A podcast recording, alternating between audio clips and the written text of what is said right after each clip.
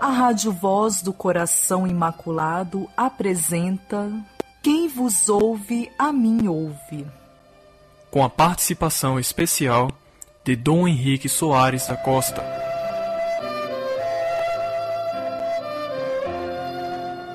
Eu me dou, eu dou tudo e me dou a mim mesmo, e me darei mais ainda pela vossa salvação. Padre que é assim, é a alegria do povo de Deus. Feliz a paróquia que tem um padre assim. Quem tinha um padre assim era o povo de Ars. Quando São João Maria Vianney inventou de ser monge trapista, inventou de sair de Ars, você sabe o que o povo fez. fez pegou e trouxe a pulso de volta para Ars ia perder um tesouro daquele.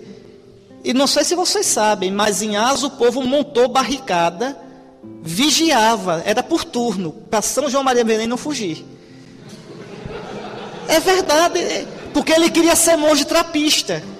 Queria ir rezar, não vai não, o senhor fica. Fica, né? Veja, e vocês sabem disso. Feliz o povo que tem um padre assim. São João Maria Vianney não era um fazedor de pastoral, não, viu? Era padre. É outra coisa. É outra coisa. Você sabe aquela cena, você sabe aquela estátua que existe na entrada de As. Eu nunca fui a As, não. Mas não precisa ir, não. Né? Basta pensar, imaginar, olhar as fotografias. Né? E na entrada de As tem um pirralhinho, assim, e o São João Maria Vianney olhando e fazendo assim. Vocês sabem a história quando ele foi tomar posse da, da paróquia, sua primeira e única paróquia, e perguntou ao mocinho: para que lado ficas? E o mocinho, pastorzinho, por ali, seu vigário. Muito bem, você me mostrou o caminho de As, eu vou mostrar a você o caminho do céu. Ser padre é isso. Mostrar o caminho do céu. Só isso. Só isso mostrar com a vida, mostrar com a palavra, mostrar com as atitudes, tá certo? Então, o padre não é padre para ele. O padre é em favor da igreja e de toda a humanidade. Mas veja, então repare, instituído em favor dos homens. Então o padre é para a humanidade, mas aqui tem uma restrição importante nas coisas que se referem a Deus. Eita, quanto o padre esquecido disso. Prefeito de Aracaju, que é comunista, comunista, me perguntou: Ô Dom Henrique, por que é que os padres têm vergonha de falar de Cristo e, sobretudo, diante dos políticos? Eu digo, Edivaldo, tu não és comunista. É porque no seminário eles aprenderam com a teologia de libertação que a missão deles é fazer o que você faz: cuidar de saneamento, cuidar de habitação, cuidar dessas coisas. Ele começou a rir, diz, é verdade, né? Pois é. Pronto. Agora, falar de Cristo, de reza, a gente tem vergonha. Falar de virtude, falar da beleza de Nosso Senhor, falar do céu. Vige, qual é o padre que fala do céu hoje? Falar do céu é alienado. Né? Tem que falar da terra. Então, e a gente que nasceu para voar como as águias, rasteja como serpente. Né? Veja. Meu avô dizia: quem nasceu para tatu morre cavando. A gente não nasceu para ser tatu. A gente nasceu para voar alto como as águias. Pois bem, olha o que diz o autor da carta aos Hebreus: instituído em favor dos homens, nas coisas que se referem a Deus. Meus queridos seminaristas e os padres aqui presentes, vejam, escutem só. O serviço do padre não é o do advogado, do assistente social, do líder político, do líder sindical, do revolucionário social. Não é. Não é. O padre é fiel ao seu ministério quando se dedica de corpo e alma às coisas de Deus. Eita, bispo alienado. Isso. Quando, veja, as coisas de Deus. Vocês serão ordenados um dia para cuidarem das coisas de Deus. Tem ONG para cuidar do mico-leão dourado. Tem ONG para cuidar daquele jacaré que está lá se acabando. Tem ONG para ir brigar por aquela árvore. Tem ONG para defender tudo, só não tem ONG para defender Cristo. Só não tem ONG para falar de Deus. Isso é missão de vocês. O padre serve de verdade aos homens, dando-lhes aquilo que ninguém mais, a não ser Ele mesmo, pode dar: Deus e a sua graça, administrando os santos mistérios, os sacramentos. Quando eu ofereço os sacramentos, eu estou dando Deus à humanidade. Quando eu prego a palavra de Deus, eu estou dando Deus à humanidade. Como eu dei Deus a vocês essa semana. Isso, só isso. E quando ele dá Deus à humanidade, ele dá tudo. Quando Maria Teresa, Santa Maria Teresa, veio fundar as casas da congregação dela no Brasil, a primeira casa foi Salvador.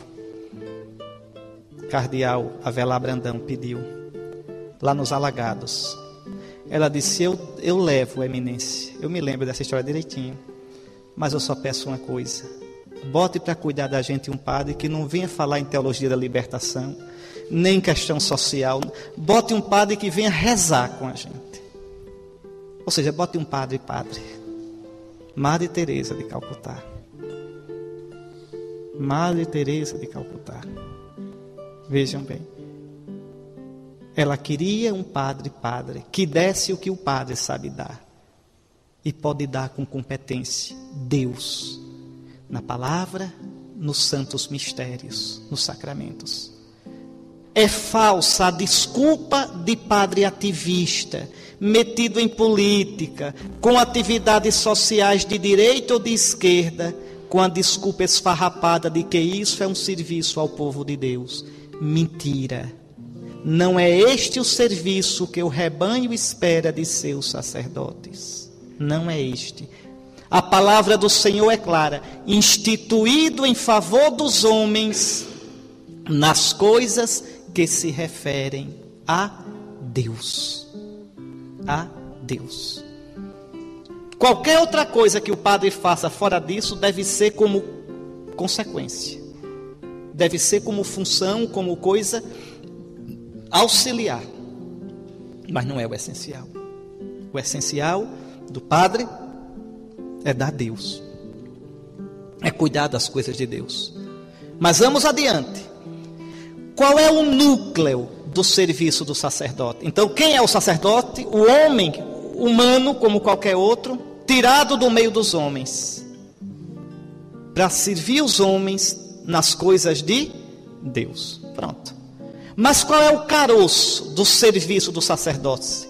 Qual é o núcleo de suas atividades nas coisas que se referem a Deus. Qual é o núcleo? A resposta é surpreendente. Está lá. Para oferecer dons e sacrifícios pelos pecados.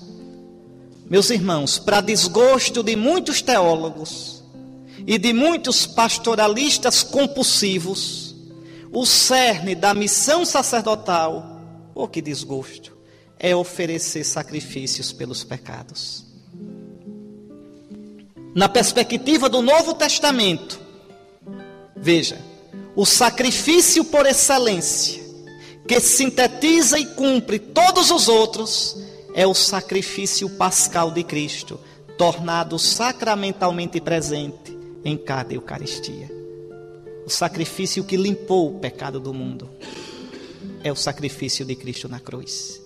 O sacrifício que nos deu vida nova, que nos deu a, a possibilidade da ressurreição, é o sacrifício de Cristo na cruz. Aqui me permitam mais uma observação, que são coisas, meus filhos, que eu não tenho certeza que vocês vão ouvir depois em outro lugar, então tenho que dizer agora. Escutem. É doutrina católica, vocês já ouviram muito, já repetiram, que a missa é o sacrifício de Cristo. É verdade, a missa não é ceia, viu? A missa é o sacrifício, de, a missa é sacrifício. Agora é um sacrifício em forma de ceia. O que a missa é? Sacrifício. Que forma o sacrifício tem? De banquete. Tá certo? Bom, agora vocês já ouviram muito. A missa é a renovação do sacrifício de Cristo. Não já ouviram isso? Bom, a palavra renovação vocês podem usar, mas não é boa. Está no catecismo, mas não é boa. Porque dá a entender que ficou velho, que você está renovando. Não, a, a melhor expressão seria presentificação. Seria tornar presente o único sacrifício de Cristo. Tá certo? Dizer atualização parece que perdeu a validade, eu atualizo. A melhor expressão é presentificação. Mas vejam, aqui ainda tem uma coisa. Eu só descobri isso padre velho, já pensou? Mas é, mas é assim, a gente vai pensando, estudando, rezando, refletindo e vai descobrindo os mistérios de Deus, vai aprofundando.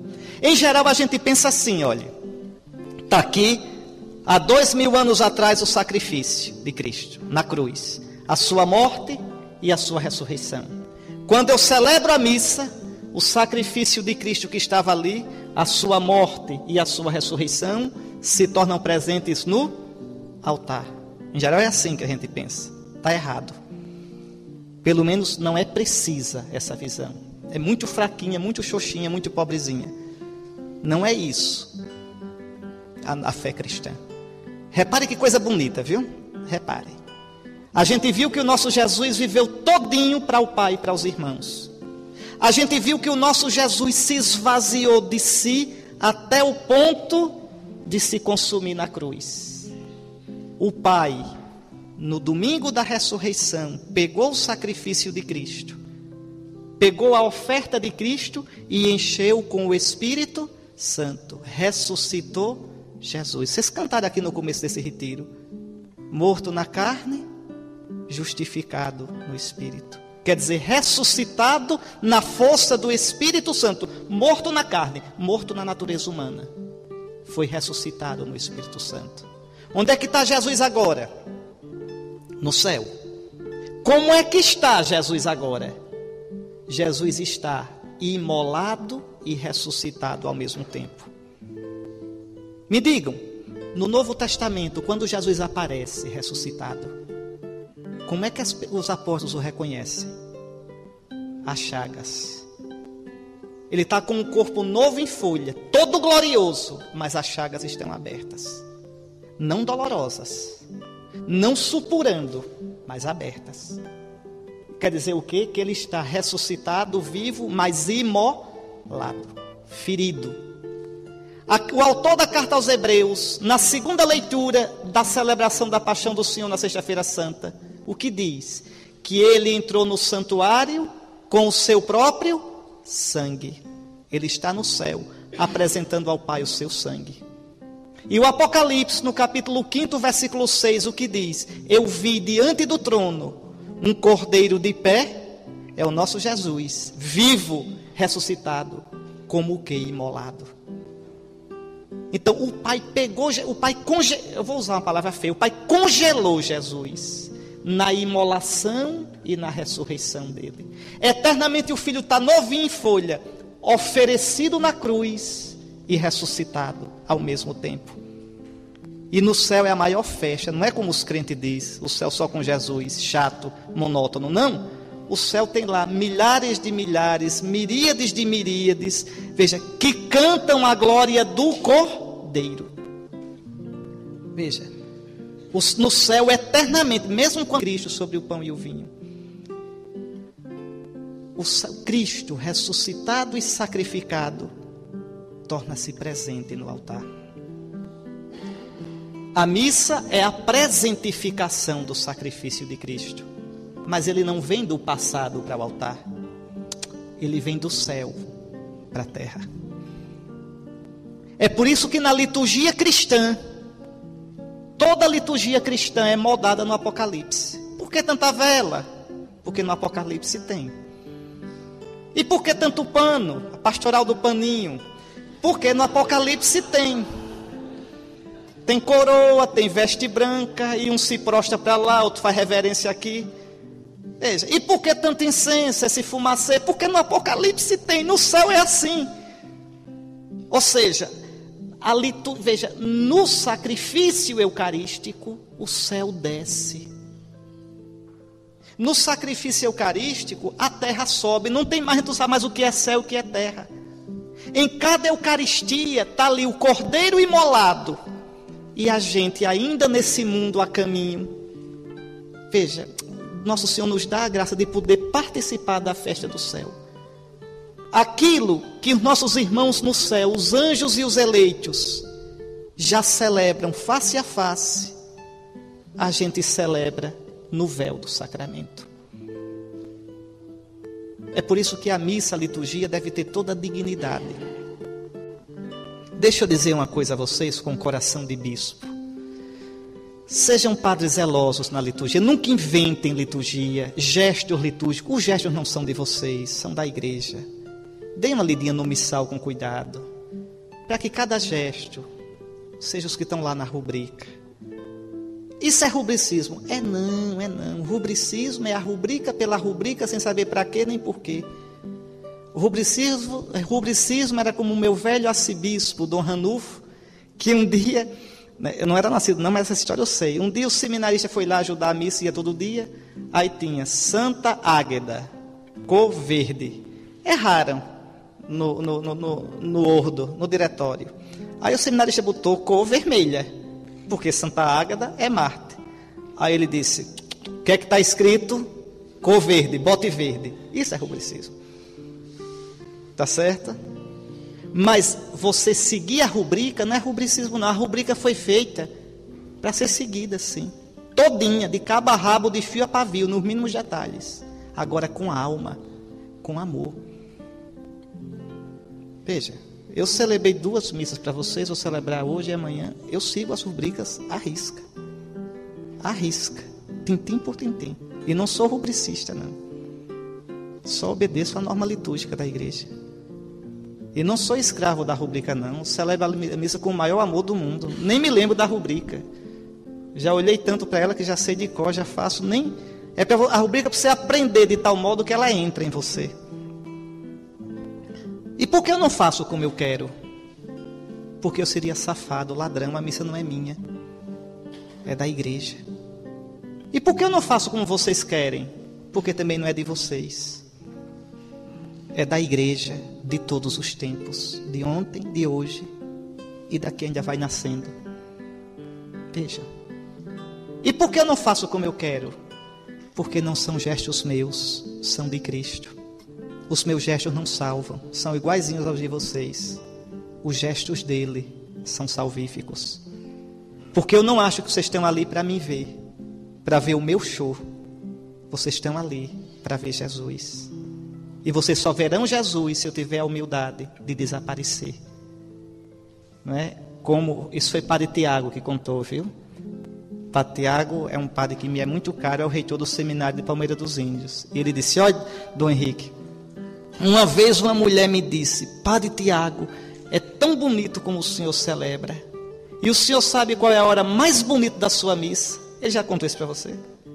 Aí o Padre Tiago disse: Qual? Ah, é depois que o Senhor consagra Nosso Senhor e o Senhor fica de joelho e desaparece no altar. Que velhinha sabida. Pode perguntar para Tiago. Que velhinha sabida. É a hora que o Senhor desaparece e fica Jesus. Mas Jesus não estaria ali se o Padre Tiago não tivesse dado Jesus. Aprendam isso. Deixa eu dizer outra coisa para vocês, porque depois não vou poder mais dizer. Olhem, tenham zelo, tá certo? Pela liturgia, as coisas arrumadas, o paramento arrumado, bonito. Mas, por favor, não queiram um negócio de moda eclesiástica, não. Queiram, não. Olha, eu só ando de batina, viu? Desde padre. Não é porque fiquei bispo, não. Desde padre eu ando de batina. Só botei a cruz e a touquinha, só. Tá certo? Mas a minha batininha, tá certo? É puidinha. Tem umas que são remendadinha, bem pouquinho para o povo não ver, mas remendadinha. Com ela eu vou para a periferia e vou para audiência com o governador. Batina quer dizer que eu morri para o mundo e o mundo para mim. Quer dizer que eu estou crucificado para o mundo e o mundo para mim. Quer dizer, eu quero que minha batina seja como assim, quando a pessoa vem no meio da rua, bem movimentada, no Recife, em Salvador, e um sino toca, e a gente se lembra de Deus. Eu quero, eu uso batina para isso, porque eu quero que essa, Primeiro eu quero me lembrar que eu sou de Deus, que eu sou sagrado. E segundo, que as pessoas quando vejam digam um homem de Deus, um padre. Uma coisa é um padre de batina ou de clégima. Outra coisa é um boizinho de clésima ou de batina. Tá certo? É tão feio quando o padre de manhã está de batina, de tarde de bermuda e de noite de camisa baby look. Não, não combina. Então não use nunca a batina, não. Fique só com a camisa baby look. Não, não. A batina deve ser expressão do nosso ser. É ridículo quando a batina é moda. É ridículo, pior ainda. Eu vou ser bem sincero, viu? Quando a batina parece um vestido. Eu uso batina, não é porque não posso usar vestido, não. Eu estou muito satisfeito de batina e se não tivesse com ela, usaria calça mesmo. Então vejam, cuidado. Né? Como também os paramentos bonitos. Eu tenho uma pena que na igreja de hoje o mau gosto seja tanto que a gente não era tão bom antigamente. Ninguém precisava levar paramento. Chegava na paróquia, já estava lá a casula da paróquia, a alva da paróquia, eu só vestia. Compreendem? Então, quando a gente usa o paramento bonito, é para a glória de Deus. Não é porque eu tenho que entrar abafando. Não. Entende? Assim não. Os monges do Monte Atos vivem na miséria. São monges ortodoxos. Vivem na miséria. E, no entanto, os paramentos dos mosteiros do Monte Atos são os mais bonitos. Então é um miserável. Mas quando ele vai presidir a Eucaristia, são paramentos lindos. Porque ali não está ele. Ali é o Cristo, o Pantocrato, o imolado que venceu a morte. Mas não é para minha, tá certo? Eu espero que no dia da ordenação vocês não vão para a manicure fazer a unha e não falam, vão não, faça isso não com Nosso Senhor. Tá certo? E fazer os pés.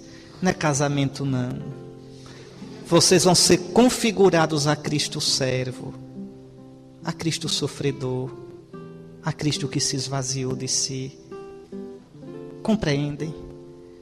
Olhe, eu quero muito bem a tantos seminaristas e padres jovens que querem tanto recuperar a sacralidade do sacerdócio e se esforçam.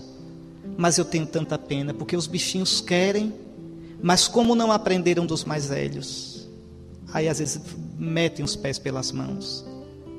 Entende? A boa vontade é muita, mas às vezes, não, olhe, o padre deve ser um homem simples um homem másculo, um homem que precisa de poucas coisas, um homem constante na sua entrega.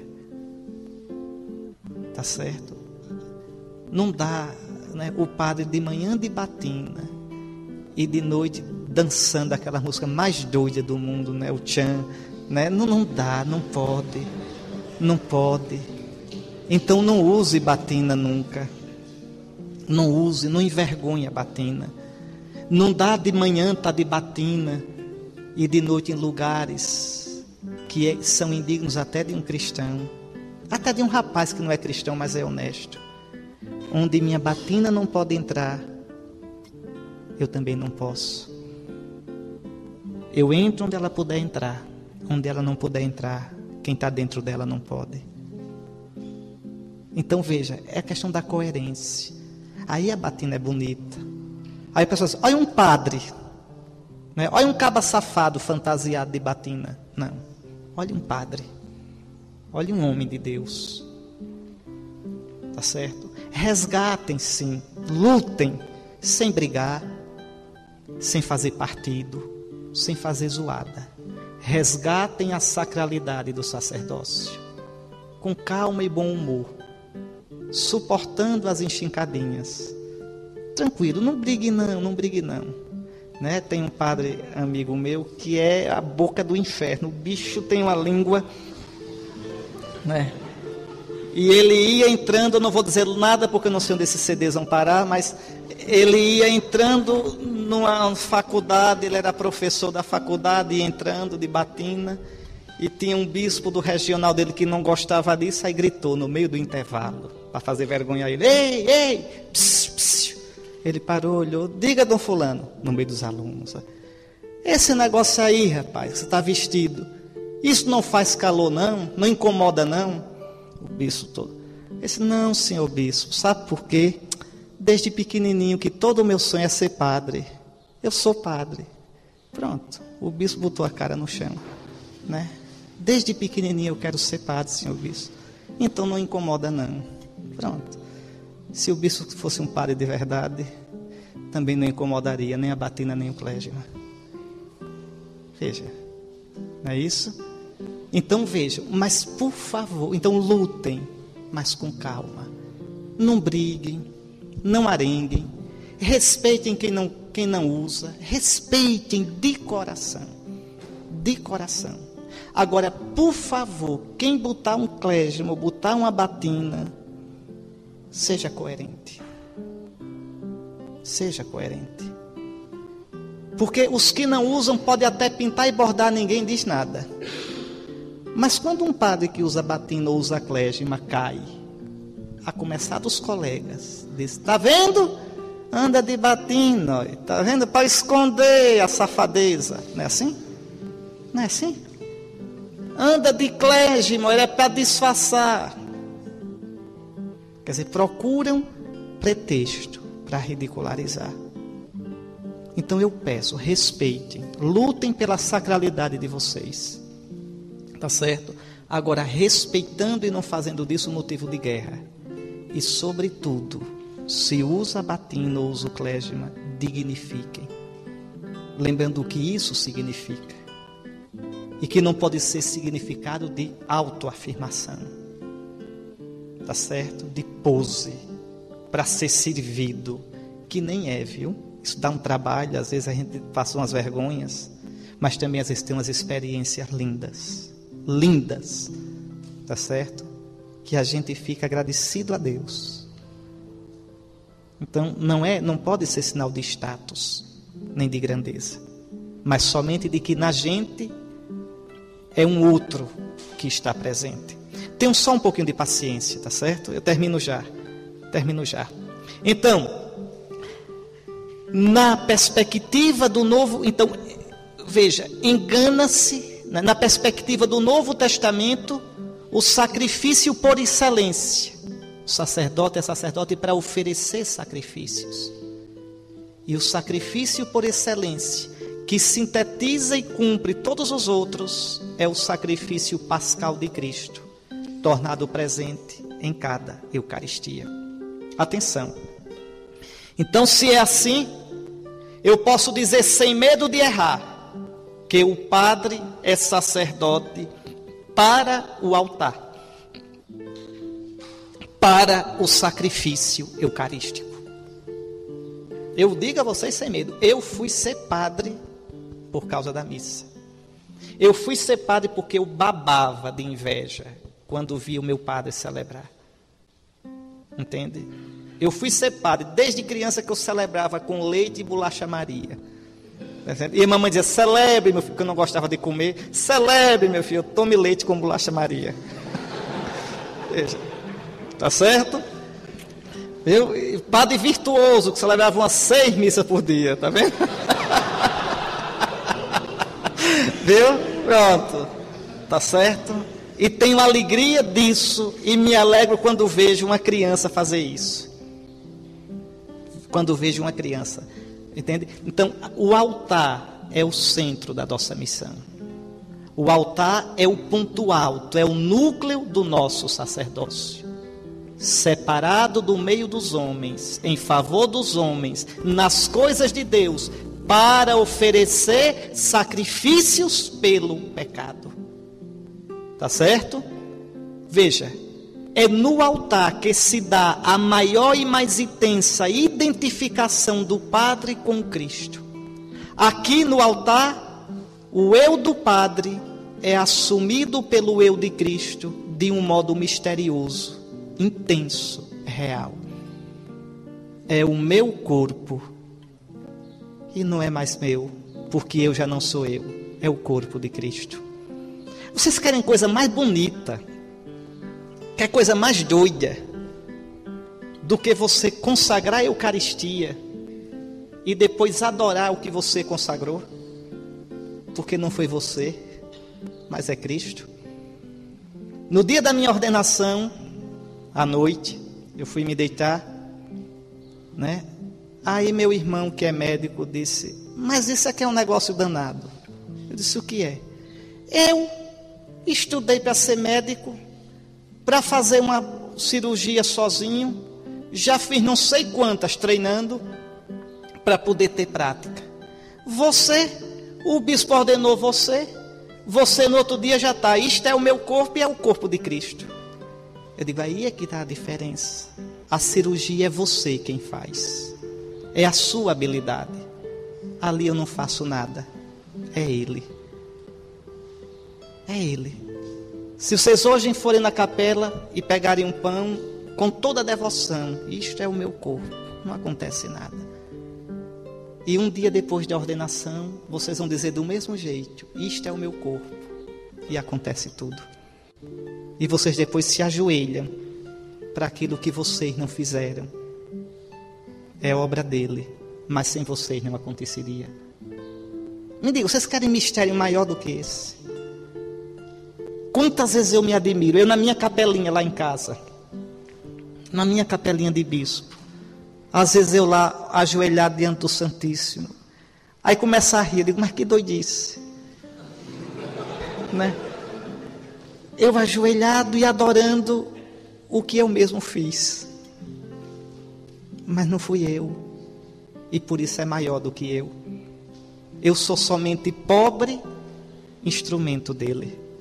E quanto mais eu desaparecer, mais é Ele.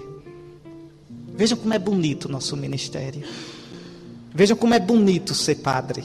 Como é bom ser padre. Como é grande ser padre. Mas só devia ser padre quem sabe sonhar. Só devia ser padre quem tem poesia. Só devia ser padre quem sabe entender as coisas do céu. Quem pensa rasteiro, quem é grossão, de, de, não devia nunca ser padre. É como jogar pela para porco. Entende? Não adianta nada. Pois bem, então vou repetir.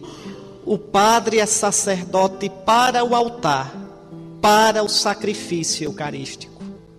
Tá certo? Mas engana-se quem reduz o sacrifício eucarístico ao altar.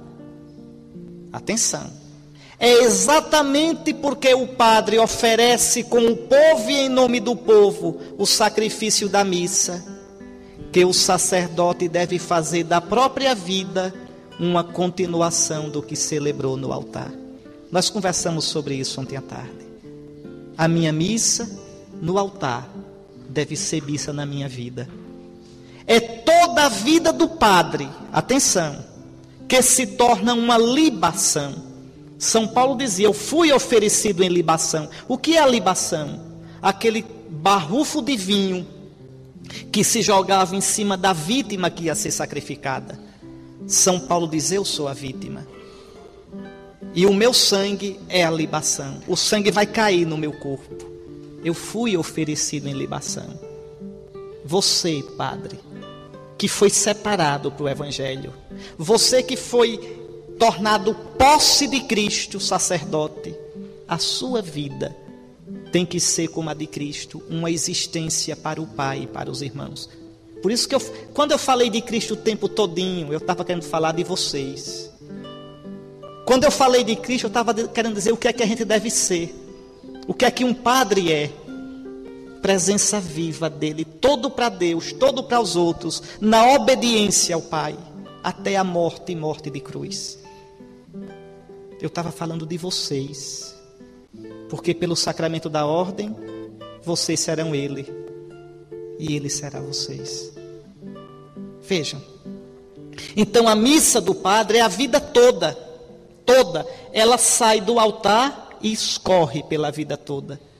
Porque oferece o sacrifício da missa, o sacerdote vai se configurando com Cristo, o sacerdote, em toda a sua existência, fazendo de toda a vida, como o seu Senhor fez, uma pró-existência. Assim, a oferta celebrada no altar vai tomando conta de toda a vida do Padre, de modo que ele se oferece em Cristo e com Cristo nas diversas atividades pastorais, na oração, na celebração dos sacramentos, no aconselhamento, na pregação da palavra de Deus, na promoção humana do seu rebanho. Tudo isso eu posso fazer, mas tudo isso deve nascer da minha missa. Tudo isso deve ser continuação da minha missa. Tudo isso deve ser uma expressão da minha missa.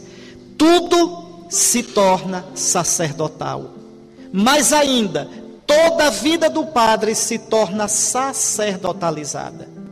Se o padre não colocar no centro de sua vida o altar, ele perde o foco.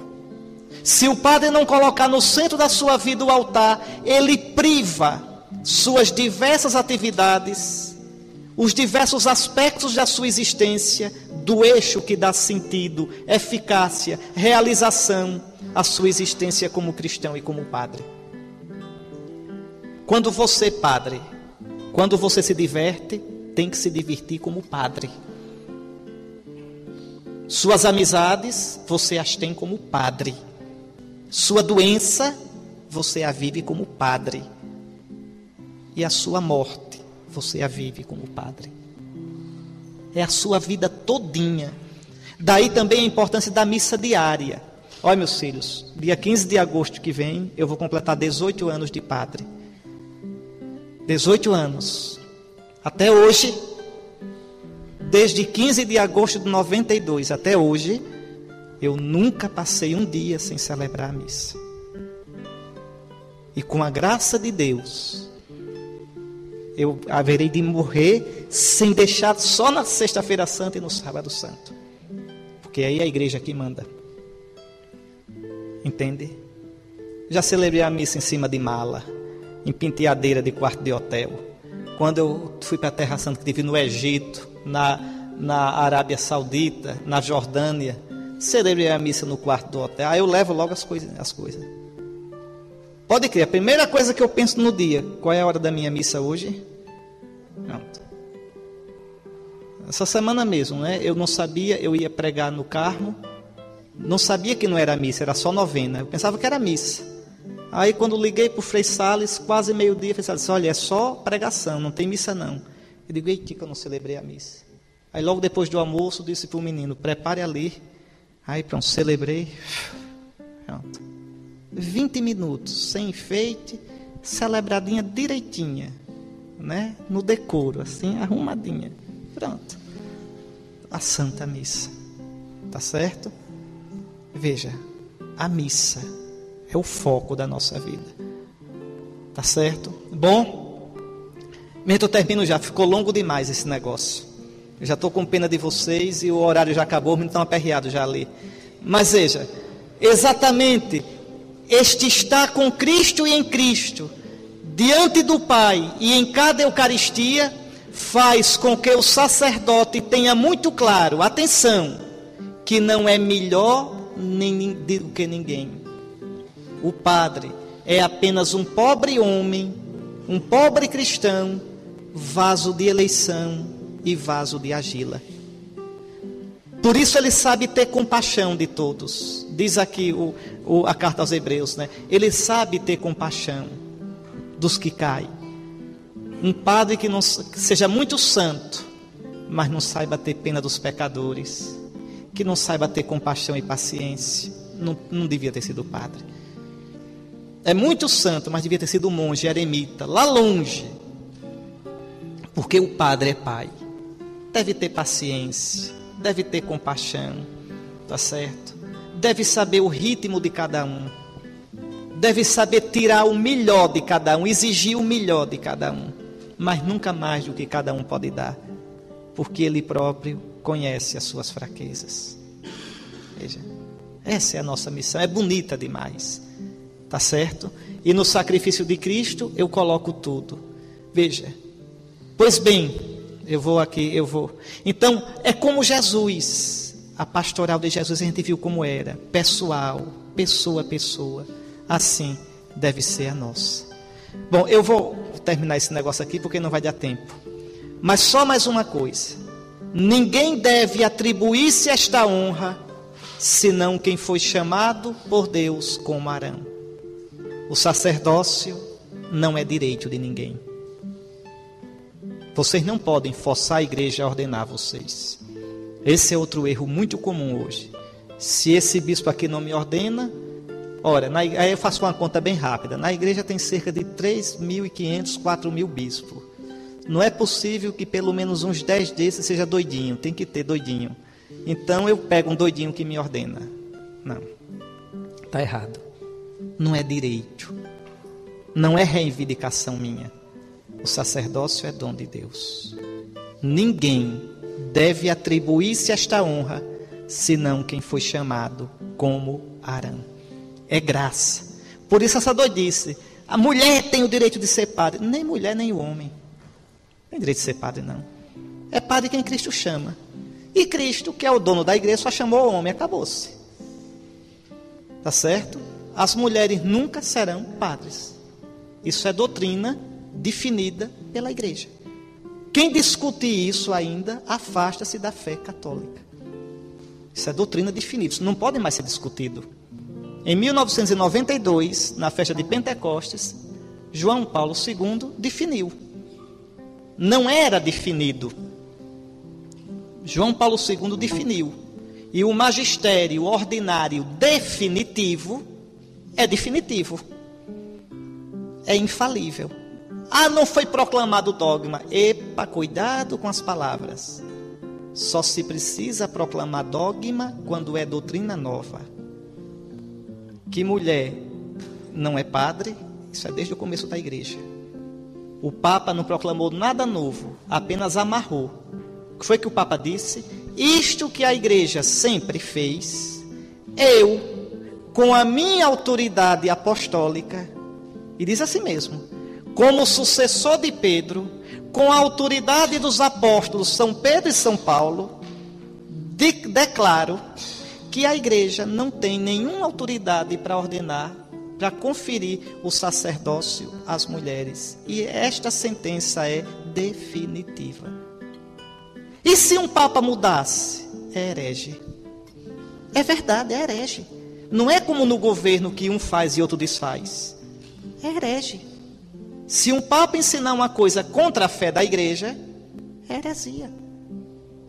Se um papa ordenasse mulher, eu romperia a comunhão com ele. Eu, bispo, aí é um bispo está dizendo, olha, eu romperia, eu negaria a comunhão a ele. Romperia. É herético. Tá certo?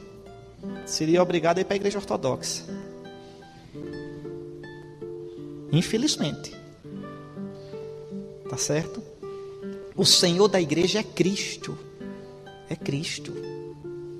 Tá certo? Então veja, não é direito, é graça. Vocês não têm direito nenhum de ser padre, nem eu de ser bispo, nem de ser padre. É graça de Deus. É graça de Deus. Não esqueçam disso. Viu, seminaristas? Não esqueçam. Nunca esqueçam. O ministério, o sacerdócio, não é nosso. Não é nosso. É dom recebido. É confiado à igreja. Meus filhos, eu ainda teria mais coisa a dizer. Vão no meu site e entre Nesse, o nome do artigo é Pensamento sobre o Sacerdócio. E leiam o resto. Porque ficou mais comprido do que o que eu pensei. Tá certo? Pronto. O que eu espero é que isso mostre a vocês a preciosidade, a beleza, a santidade e a responsabilidade da nossa ordenação. Eu só vou dizer mais uma frase que eu escutei de um bispo do Oriente, que eu queria que vocês guardassem no coração. Vocês, como padres, serão celibatários. Viu? Eu digo já a frase do bispo. Isso que eu vou dizer agora ainda é meu. Viu? O celibato não é o estado normal do homem. O celibato não é normal. O que é uma coisa normal? É o que é a norma. A norma é: não é bom que o homem esteja só. Tá certo? Mas Jesus também disse, né? Há aqueles que nascem castrados, há aqueles que são castrados pelos homens e há aqueles que se castram, que vivem como castrados por amor do reino de Deus. Quem puder entender, entenda. É pouca gente que entende. E no mundo como o nosso, cada vez menos gente. Escutem só, mas não é o normal. Então escutem, para depois não dizer que a igreja enganou vocês. O celibatário será sempre um homem de coração ferido. Viu? Se vocês entrarem nesse negócio mesmo, saibam, vocês terão sempre, até morrer, o coração ferido. Terão uma carência em vocês. E porque esse bicho é uma carência, cuidado. Cuidado. Porque a carência nos deixa frágeis. Frágeis. Por isso, escutem só. Aí agora eu vou dizer a frase do bispo. Ninguém consegue ser celibatário. Depois eu vou explicar a frase, viu? Ela é meio doida. Se não tiver vida de monge. O que quer dizer isso? Se não tiver uma vida disciplinada. A minha hora de acordar é esta. Eu vejo este programa, não vejo este, não vejo este, não perco tempo com isto, com isto. Ou seja, eu tenho na minha casa não entra esse tipo de coisa, tá certo? Então tem que ter cuidado. O padre só vive cercado de menininhas. Chega, o padre termina, está fazendo faculdade, termina a aula, toda noite está na lanchonete com aquelas duas meninas. Não, padre. Você está colocando em risco o seu celibato. Ah, não, mas eu faço sem má intenção. Não, padre. Não seja bobo, não. Daqui a pouco está apaixonado. E ainda que você faça com a maior boa intenção, o padre não, não deve ser só direito ele tem que parecer direito. Ser e parecer. O que é que tem se eu toda noite dou carona naquela menina? Tem tudo, padre. Mas esse povo é muito maldoso. Mas claro, claro que vai ser maldoso. Então você não tem o direito de levantar suspeita. De, São Paulo diz: em tudo nós procedemos de modo a não levantar suspeita sobre o nosso ministério. Né? O padre com a casa cheia de rapaz, cheia de rapaz. Aí entra no quarto, abre a geladeira. Aqui, não, padre, a casa paroquial não é sua, é da paróquia. É o seu espaço, arrumadinho, direitinho. Ali é o seu lugarzinho. Você atende as pessoas no lugar de atender. Até a sala tá bom. Não precisa a casa cheia de rapazes. E se os rapazes entrarem ali na sala, tudo, não é. Não, padre. A geladeira, não, padre. O povo paga o dízimo, padre. É para sustentar você, não é sustentar os rapazes todinhos, não. E depois o que vão dizer? Eu já combinei com o meu arcebispo. E no dia que eu tive a minha diocese é lei. Uma das matérias mais importantes do curso de teologia é aprender a dirigir porque eu não quero saber de padre com motorista. E se algum padre precisar de motorista, eu escolho. Eu escolho o motorista do padre. Tá certo? Eu. Aí eu quero ver se ele precisa mesmo de motorista. Olha como vocês riem, né? Eu, vai ser uma das funções do bispo, escolher motorista de padre. Tá certo? Que eu, claro, eu vou escolher um que saiba dirigir. Não é? Eu vou, não é? Tá certo? Viu? Tá certo? Um senhor casado, com filho, né? De uns 50 anos, se não tiver um dente ou dois, melhor ainda. Entende? Então, que seja bom de direção. Tá certo? De direção. É, meus filhos, é isso. A gente tem que tratar dessas coisas, não sabe? Porque o nosso ministério é muito precioso. É muito precioso. O povo de Deus já sofre demais. O povo de Deus não merece. o que está passando, não. O povo de Deus não merece. Não merece. Tá certo? O povo de Deus é tão bom. Quando a gente vai confessar, vocês vão ver quando forem padres, que vi chegar um casal de namorados, um jovem dizer, padre, eu namoro, eu luto tanto, padre, para ser casto. Que coisa linda. Quando você vê um pai de família, uma mãe de família se soçando para uma vida santa, que coisa linda. Esse é o nosso povo. Esse é o povo que beija a mão da gente. Esse é o povo que nos tem como santos. E nós somos santos. Fomos escolhidos, consagrados. Deveríamos viver como santos. E isso começa no seminário, meus filhos. Querem ver o padre de, de amanhã? Olha o seminarista de hoje. Então eu peço muita sinceridade a vocês, com vocês e com Deus. Não se arroguem o direito de ser padres, se não tiverem condição. Olhem com atenção. Não precisam ser anjos, nem impecáveis, tirado do meio dos homens. Eu não me escandalizo da fraqueza de um seminarista. Eu não me escandalizo da fraqueza de um padre. Eu me escandalizo da malandragem de quem se deita no seu pecado e fica ali, numa boa, com uma vida dupla, acobertando e ainda fazendo propaganda. Porque quem cai no mal e vive no mal nunca se conforma de ficar só. Precisa que mais se pervertam para que ele ache que é normal e que todo mundo é assim. Tá certo? Não. Querem ser padres? É a coisa mais bonita do mundo. Agora sejam padres de verdade. Vocês não têm direito de ser padres, são chamados. Mas o chamado é falso. Se vocês tiverem vocês alimentarem coisas que são estruturalmente incompatíveis com o sacerdócio. Basta do povo de Deus sofrer. O povo de Deus é capaz de passar dez anos fiel ali, rezando o terço e esperando um padre. Manda-nos, Senhor, um padre. Mas o povo não aguenta um mês, um ano com um padre que só sabe dar coisa, e tratar mal e escandalizar e ter um comportamento indecente. Melhor um padre só no sonho, na esperança do povo, do que um padre de carne e osso que não preste.